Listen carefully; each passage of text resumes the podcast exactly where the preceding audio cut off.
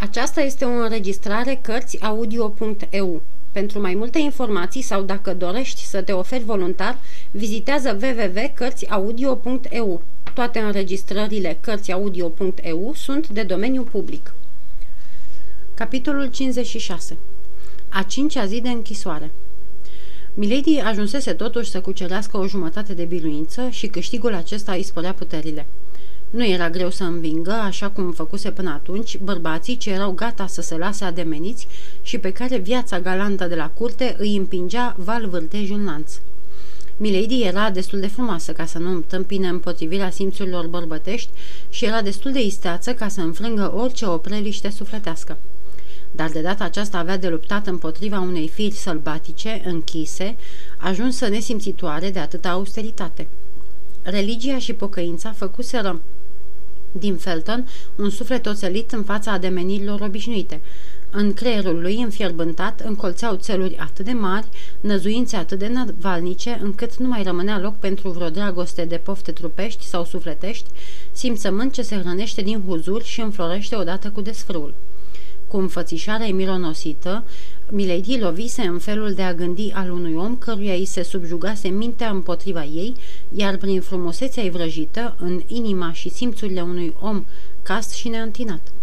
În sfârșit își dovedise chiar sieși puterea mijloacelor pe care nici ea nu și le bănuise încă, prin acea încercare făcută asupra ființei celui mai neînfrânt din câte firea omenească și religia i le-ar fi putut înfățișa vreodată. Totuși, în timpul serii, de multe ori îi pierise speranța și în soartă și în ea însăși. După cum știm, nu chema în ajutor pe Dumnezeu, dar avea încredere în Duhul răului, această atot stăpânitoare putere care domnește în toate amănuntele vieții omenești și căreia, ca și în fabula arabă, un bob de rodie îi e de ajuns ca să învie o întreagă lume spulberată. Pregătită din vreme să-l primească pe Felton, Milady a avut grijă să-și rânduiască treburile și pe a doua zi. Știa că nu-i mai rămâneau decât două zile și că, de îndată ce ordinul va fi iscălit de Buckingham, iar Buckingham va iscăli cu atât mai ușor cu cât nu-și va da seama despre ce femeie era vorba, hârtia purtând nume necunoscut, lordul de Winter o va și trimite pe vapor.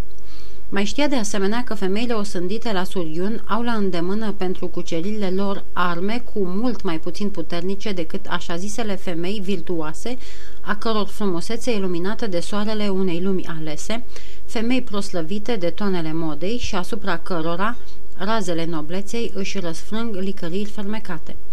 A fi o femeie osândită la o pedeapsă păcătoasă și înjositoare nu e o piedică pentru a fi frumoasă, dar e o opreliște pentru a mai ajunge vreodată puternică. Ai doma femeilor cu adevărate însușiri, Milady cunoștea mediul cel mai prielnic firii și mijloacelor ei. Era silă de sărăcie. Traiul mărșav îi umbrea simțu- simțitor strălucirea măreției. Milady nu era regină decât prin regine. Ca să poată stăpâni, trebuia să simtă bucuria unei trufii împlinite. Să poruncească unor ființe inferioare era pentru ea mai curând o umilință decât o plăcere.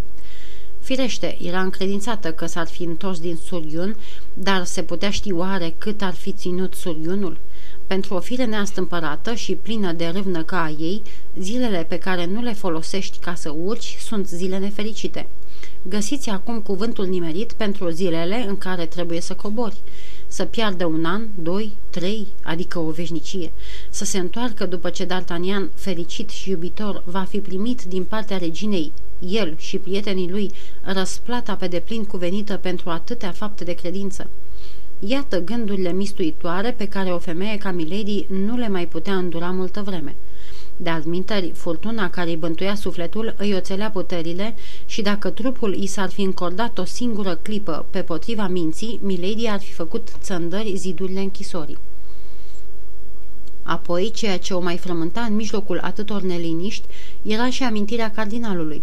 Ce putea gândi, ce putea spune despre tăcerea ei cardinalul cu firea lui neîncrezătoare, mereu îngrijorată și atât de bănuitoare.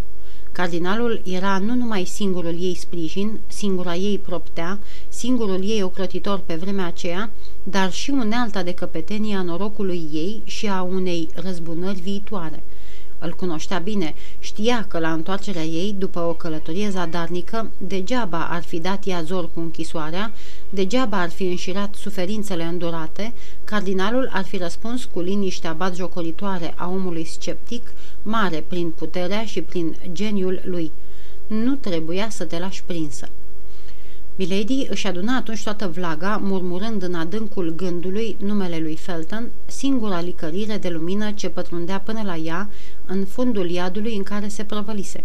Și, ca un șarpe ce își încolăcește și își desface inelele pentru a se încredința de puterea lui, ea îl învăluia dinainte pe Felton în miile de cute ale plăsmuirilor ei năstrușnice. Dar vremea nu stătea pe loc, orele ce se perindau unele după altele păreau că trezesc în trecerea lor clopotul și fiecare lovitură a limbii de aramă răsuna în inima ostaticei. La ora nouă, lordul de Winter veni ca de obicei, privi fereastra și zăbrelele, ciocăni podeaua și pereții, se uită la cămin și la uși, fără ca în timpul acestei lungi și migăloase cercetări, atât el cât și Milady să rostească un singur cuvânt. Fără îndoială, amândoi înțelegeau că împrejurările erau prea grele pentru a mai pierde vremea cu vorbe de prisos și cu mânii de șarte. Haide, haide, spuse lordul părăsind-o. Nici la noapte nu o să fie chip să fugi. La ora 10, Felton veni ca să pună un soldat de strajă în fața ușii. Milady îi recunoscu pasul. Îl ghicea acum așa cum o iubită ghicește pasul iubitului ei. Și totuși Milady nu-l putea suferi și îl disprețuia pe acest fanatic slab de înger. Nu era încă ceasul hotărât. Felton nu intră. După două ore, pe când orologiul bătea miezul nopții, soldatul de strajă a fost schimbat. Era chiar ora hotărâtă. Din clipa aceea, Milady așteptă nerăbdătoare. Noua strajă a început să se plimbe prin sală. După zece minute, sosi și Felton. Milady ciuli ulechea. Ascultă, grăi tânărul către strajă, nu cumva să te miști de la ușă, căci știi, noaptea trecută Milord a pedepsit pe un soldat pentru că și-a părăsit postul pentru doar câteva clipe, deși chiar eu îl ținusem, îi ținusem locul în timpul acesta. Da, știu, răspunse soldatul. Bagă bine de seamă, fii cu ochii în patru. Eu, adăugă el, o să intru ca să mă mai uit odată prin camera femeii care, teamă mie că și-a pus gând rău, așa că am primit poruncă să nu o slăbesc din ochi. Ia te uită, murmură Milady, se pricepe puritanul nostru la minciuni. Soldatul se mulțumi să zâmbească. Drace, mormă el, ferice de dumneavoastră, domnule locotenent, că aveți astfel de sarcini, mai ales dacă Milord v-a poruncit să vă uitați și prin patul ei. Felton roșii. În orice altă împrejurare l-ar fi luat la rost pe soldatul care își îngăduia o asemenea glumă, dar conștiința lui murmura prea tare pentru ca buzele să-i mai scape vreun cuvânt. Dacă te strig, vino. Și tot așa, dacă vine cineva, strigă-mă. Am înțeles, domnule, spuse soldatul. Felton intră la Milady. Ea se ridică. Ai venit?" îi spuse. V-am făgăduit să vin și am venit. Mi-ai făgăduit și altceva." Ce anume?" Doamne, îngăimă tânărul care, în ciuda stăpânirii de sine, simțea că îi tremură genunchii și îi se îmbrobonește fruntea de sudoare. Mi-ai făgăduit că mi-aduci un cuțit și că mi-l lași după ce vom fi stat de vorbă. Nu mai vorbiți astfel, doamnă, o rugă Felton. Nu e pe lume împrejurare oricât de cumplită care să îndreptățească o făptură a lui Dumnezeu să-și curme singură zilele. Am stat și m-am gândit că nu trebuie să mă încarc niciodată cu un asemenea păcat. Așa te-ai gândit, grăi o statica așezându-se în jilț cu un surâs de dispreț. Atunci m-am gândit și eu, la ce? Că nu mai am nimic de spus unui om care nu-și ține cuvântul. O, Dumnezeule, se înspăimântă Felton. Puteți pleca, adăugă Milady, nu voi scoate nicio vorbă. Iată cuțitul, îi spuse Felton, scoțând din buzunar arma, care, potrivit făgăduielii, o adusese cu el, dar pe care se codise sodea. Să-l văd, ceru Milady. Pentru ce? Pe cuvântul meu că vi-l dau înapoi, îl veți pune pe masa aceasta și vă veți așeza între el și mine. Felton îi întinse cuțitul, iar Milady cercetă culoarea minte ascuțișul, încercându-i vârful cu degetul. Bine," spuse ea dându-l înapoi tânărului ofițer, e din oțel curat. Ești un prieten credincios, Felton." Felton luă arma înapoi și o puse pe masă așa cum hotărâse Milady. Ea îl urmări din ochi și făcu semn că e mulțumită. Și acum, zise ea, ascultă-mă. Acest început era de prisos. Tânărul ofițer stătea în picioare în fața ei, așteptând să-i soarbă cuvintele. Felton, vorbi Milady cu glas solemn, plin de o visătoare tristețe, dacă sora dumitale, dacă fica tatălui dumitale ți-ar spune Tânără încă și, din păcate, destul de frumoasă, m-au prins într-o capcană, dar am ținut piept. În jurul meu s-au înmălțit capcanele, siluirile. Am ținut piept. Au hulit religia pe care o slujesc, Dumnezeul pe care îl iubesc, tocmai pentru că am chemat în ajutorul meu pe acest Dumnezeu și această religie. Am ținut piept. Atunci m-au împroșcat cu ocări și cum nu puteau să împângărească sufletul, au vrut să împângărească pentru vecie trupul. Milady se opri și un surâs amar înflori pe buze. În sfârșit, spuse Felton, ce-au făcut? În sfârșit, într-o seară au hotărât să zădărnicească această împotrivire pe care nu puteau să o doboare. Într-o seară mi-au vărsat în apă un narcotic tare. Abia sfârșisem masa și am simțit că mă cuprinde o toropeală ciudată. Deși nu bănuiam nimic, m-a cuprins un fel de teamă. Am încercat să lupt împotriva somnului, m-am ridicat, am vrut să alerg la fereastră să chem în ajutor, dar picioarele nu mă mai țineau. Mi se părea că tavanul îmi cade în cap și mă strivește. Am întins brațele, am încercat să vorbesc, dar n-am putut scoate decât sunete răzlețe. O amorțeală de neînvins punea stăpânire pe mine.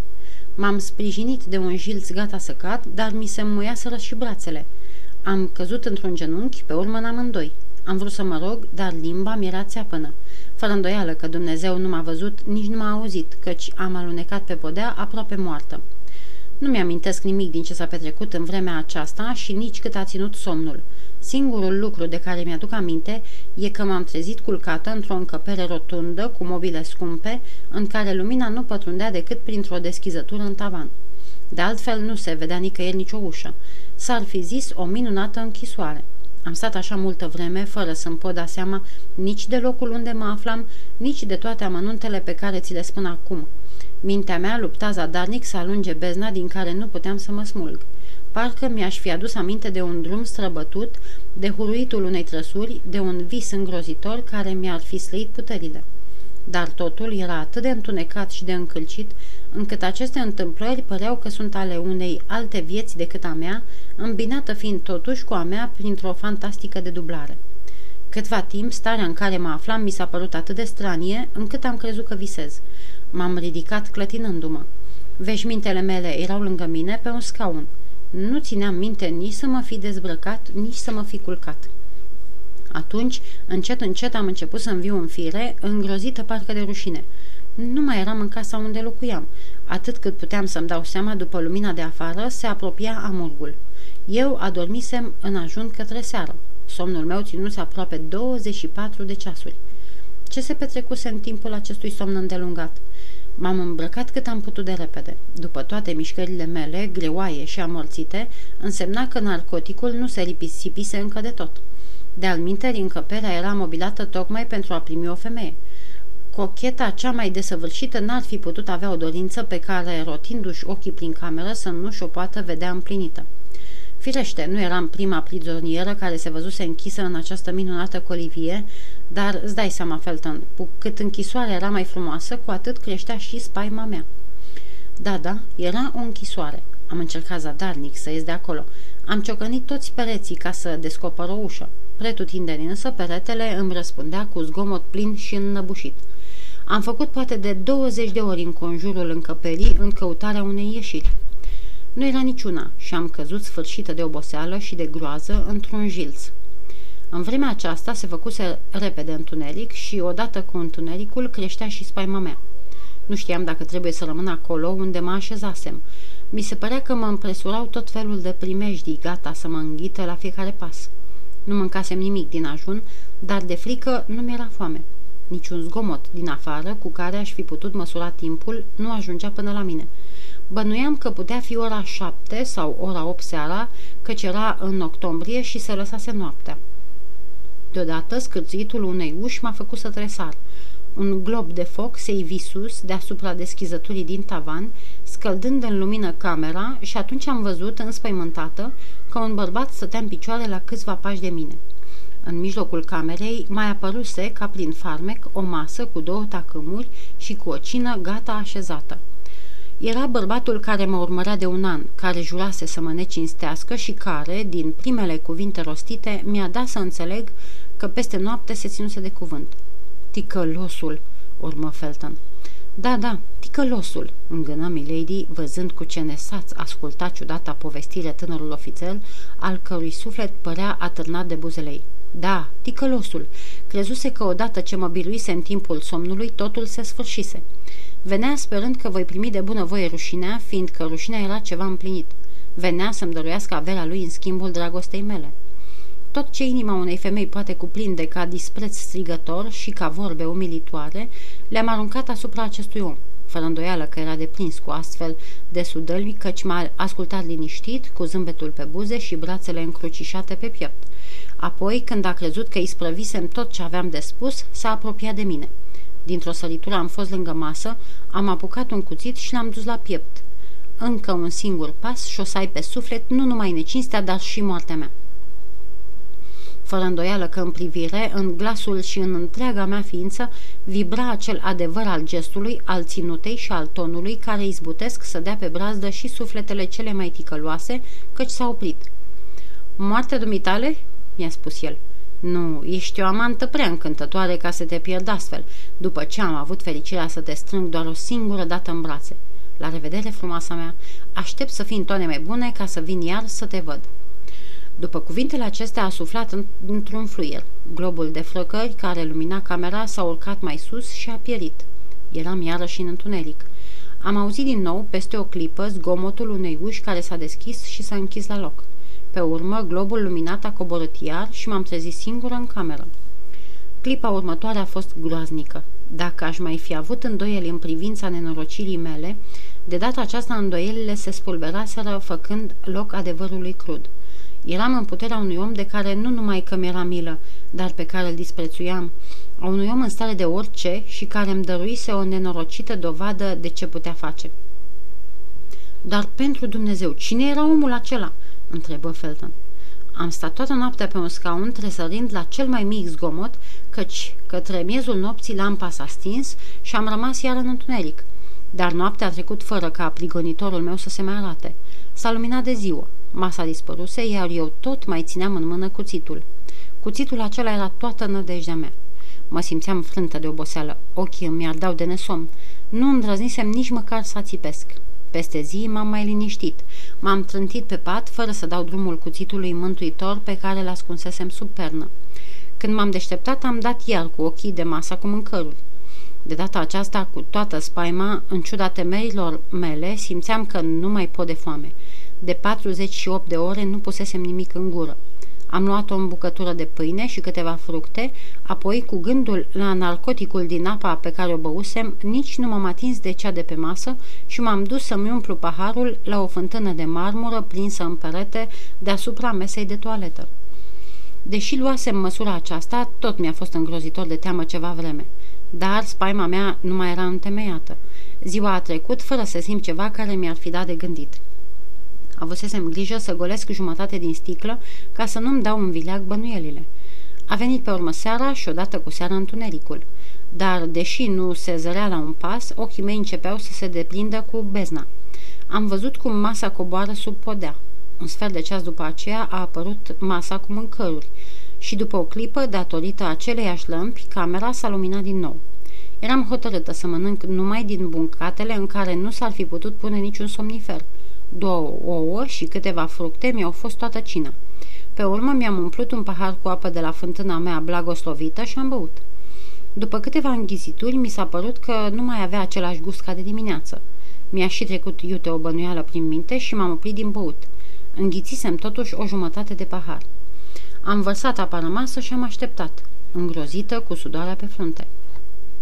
Fără îndoială, cine știe ce martor ascuns mă văzuse luând apă de acolo și se folosise de încrederea mea ca să-mi grăbească pieirea, pusă la cale cu atâta sânge rece și aduse la îndeplinire cu atâta cruzime.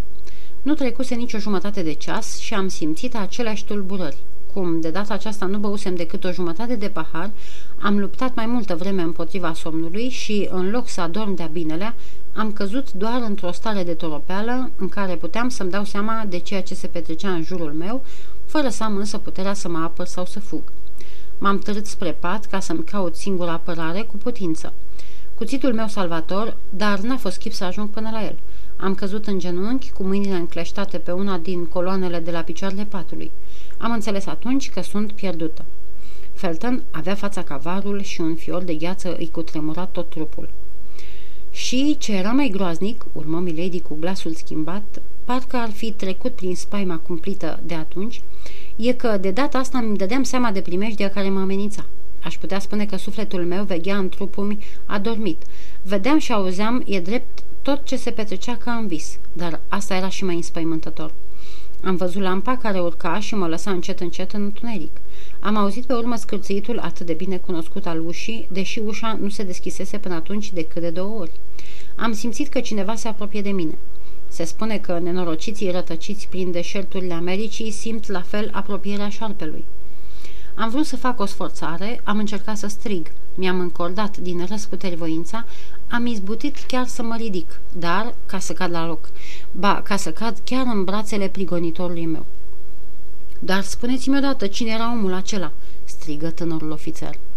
Dintr-o singură privire, Milady își dădu seama cum îl chinuia pe Felton, stăruind asupra fiecărui amănunt al povestirii, dar nu ținea să-l scutească de nicio suferință. Cu cât i-ar fi rănit mai adânc inima, cu atât ar fi fost mai sigură că el ar răzbuna-o.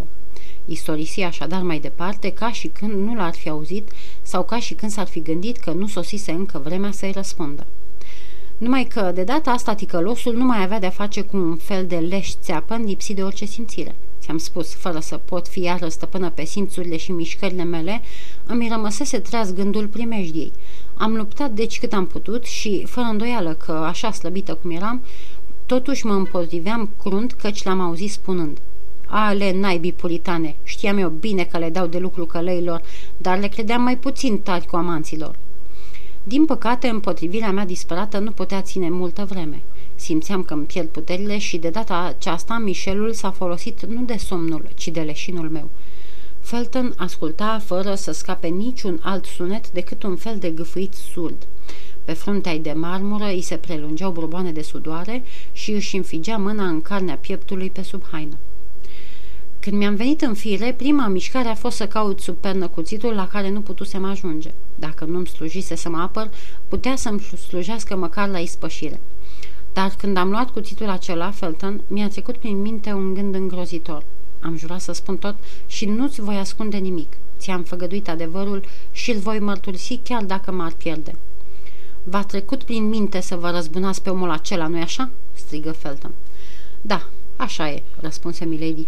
Știu, gândul meu nu era gând creștinesc, fără îndoială că veșnicul vrăjmaș al sufletului nostru, leul care rage neîncetat în preajma noastră, mi-l șoptea în taină. În sfârșit, ce să-ți spun, Felton? Urmă Milady cu glasul unei femei care se învinovățește de o crimă. M-a năpădit gândul acesta și firește că nu m-a mai părăsit. Astăzi îi spășesc același gând ucigaș. Mai departe, mai departe, o rugă Felton, sunt nerăbdător să vă aud ajungând la răzbunare.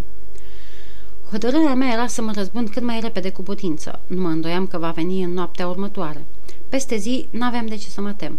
La ora prânzului nu m-am ferit să mănânc și să beau, dar seara îmi posesem în minte să mă prefac doar că mănânc și să nu pun nimic în gură.